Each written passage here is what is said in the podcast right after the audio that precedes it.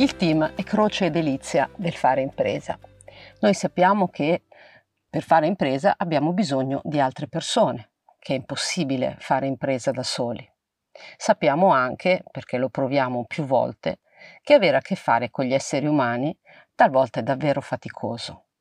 Abbiamo il problema di come selezionare il team e magari ci è capitato di selezionare qualcuno che poi anche con un buon curriculum si è dimostrato non all'altezza.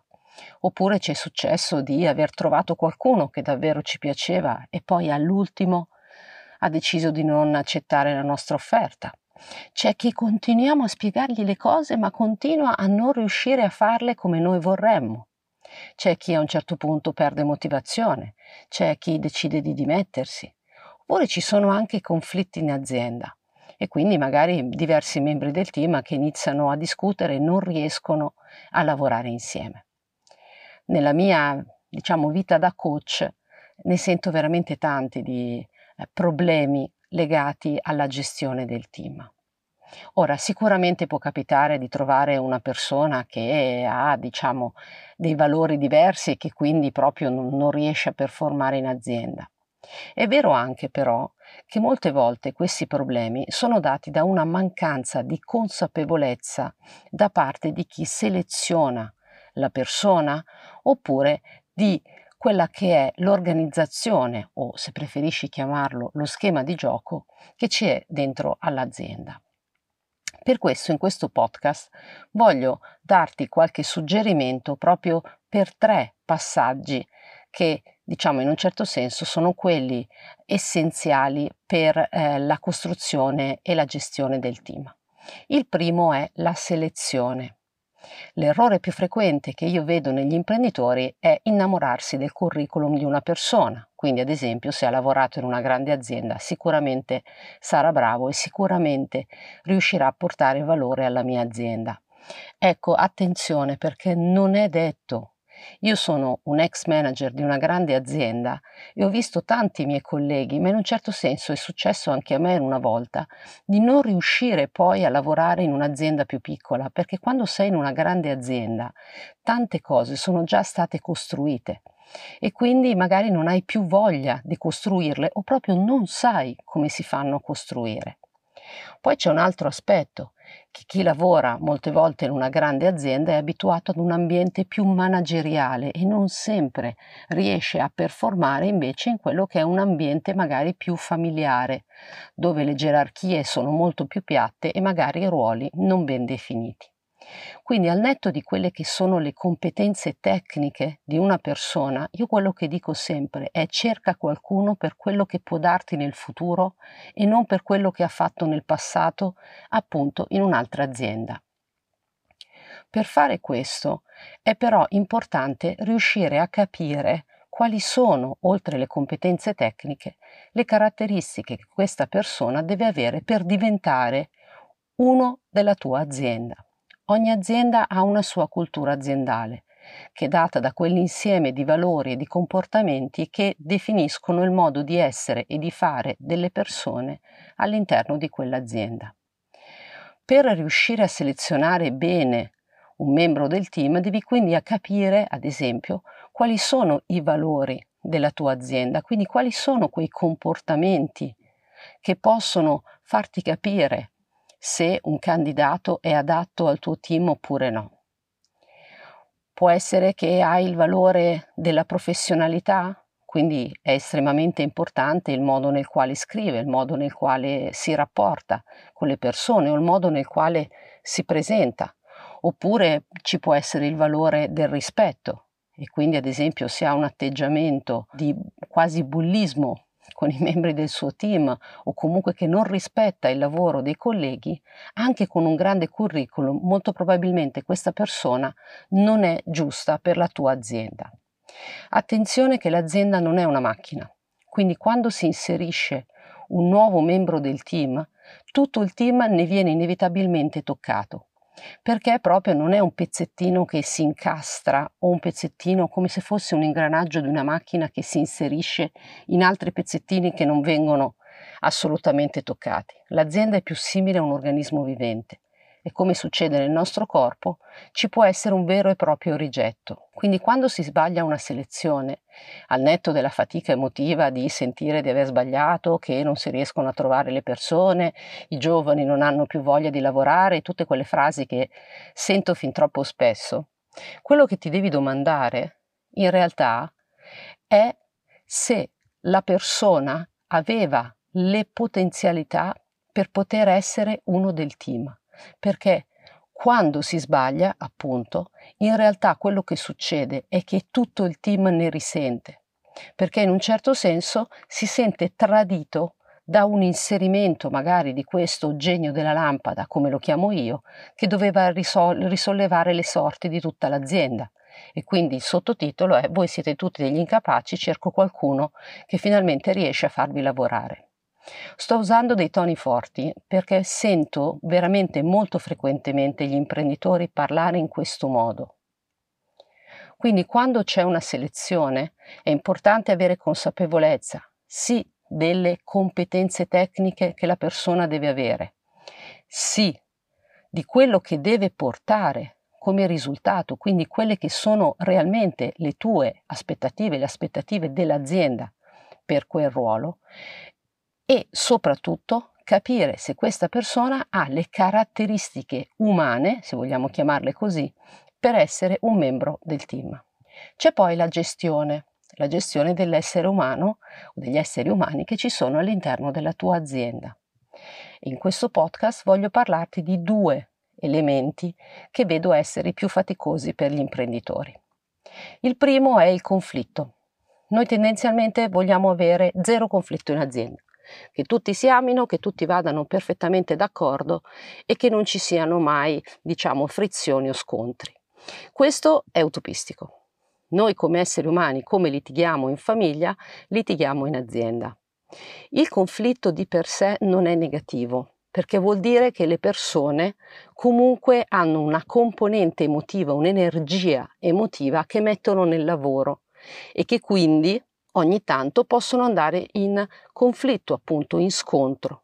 Molte volte dipende da una non chiarezza dei ruoli, può dipendere da un disallineamento informativo, quindi magari mancano dei flussi di comunicazione e di informazione tra le persone, oppure può anche succedere che semplicemente le due persone non vanno d'accordo.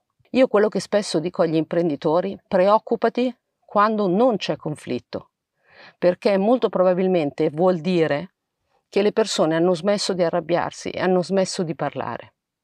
Noi associamo conflitto a qualcosa di negativo.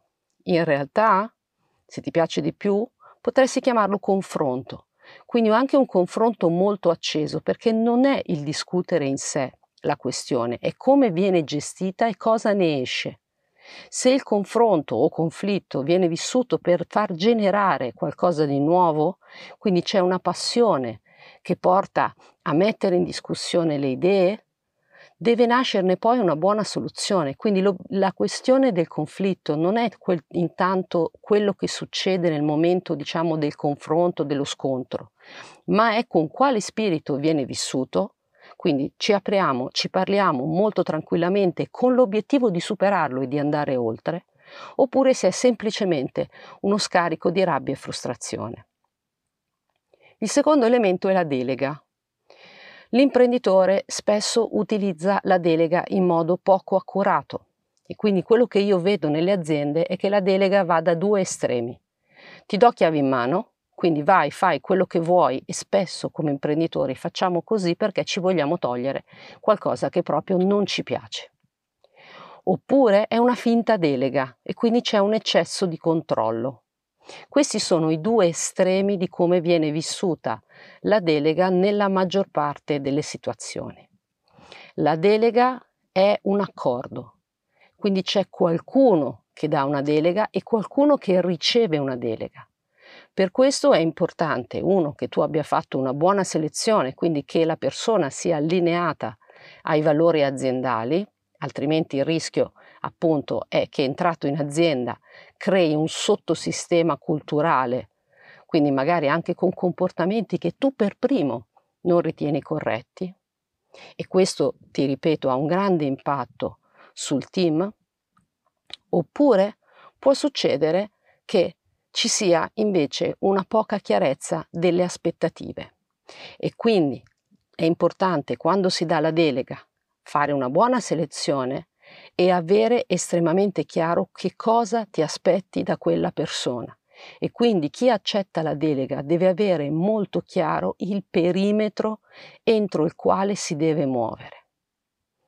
Quando andiamo in eccesso di controllo, invece, è una finta delega, che è qualcosa al quale ti invito a stare molto molto attento.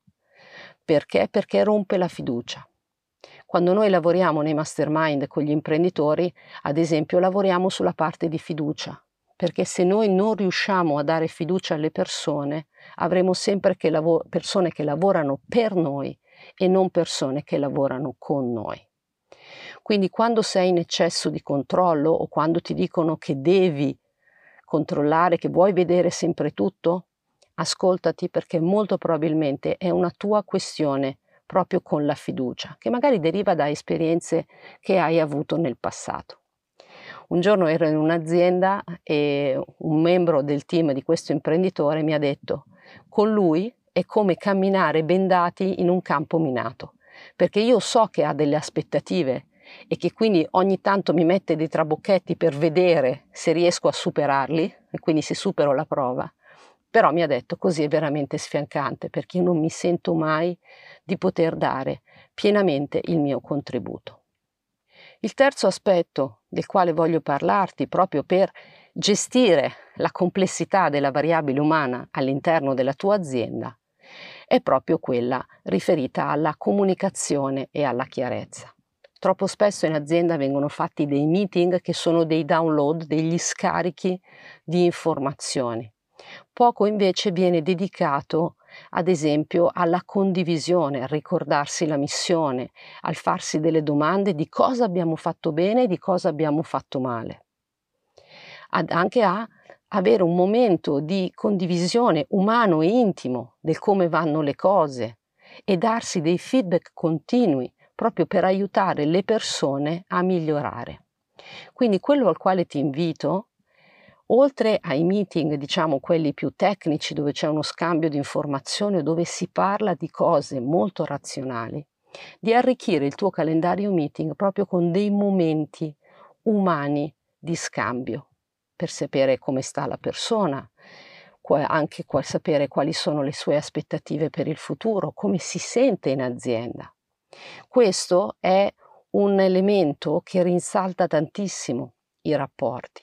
So che molti imprenditori riescono più o meno a farlo magari con un pranzo, magari con una chiacchiera, magari arrivando prima sul posto di lavoro. Quello che ti invito, anche se tu già fai questo, è proprio farlo diventare una pratica regolare all'interno della tua azienda. Perché quando c'è una vicinanza umana, una vicinanza di cuore, è lì che si accende la motivazione. Io spesso dico agli imprenditori che il leader non è responsabile della motivazione del team, perché la motivazione è qualcosa che è dentro l'altra persona e che quindi noi non possiamo assolutamente controllare. Quella che è una nostra responsabilità come leader però è quella di creare un territorio, di creare un contesto nel quale la motivazione si possa accendere e possa continuare ad essere alimentata proprio per mantenere alta la performance. Nel nostro blog di Authentic Leader trovi tanti articoli che parlano di team, di gestione del team, perché comunque l'azienda è l'insieme di tutti questi elementi, quindi il mio desiderio di scrivere tanti articoli anche sul team e sulla cultura aziendale è proprio anche per far uscire l'imprenditore da quella trappola mentale del io sono l'azienda. Tu sei un elemento dell'azienda, come il corpo umano, tu sei il cervello, magari sei anche il cuore, anzi sicuramente sei il cuore, ma ci sono tanti altri elementi ed è l'insieme, l'equilibrio il livello di comunicazione, la chiarezza dei ruoli per ogni organo, per ogni elemento che fa funzionare bene il sistema. Quindi quello al quale ti invito è davvero di prestare maggiore consapevolezza nella selezione gestione e comunicazione nel tuo team, perché questo è quello che fa la differenza. Questo è quello che ti risolve tantissimi problemi nei quali magari sei incappato negli anni precedenti.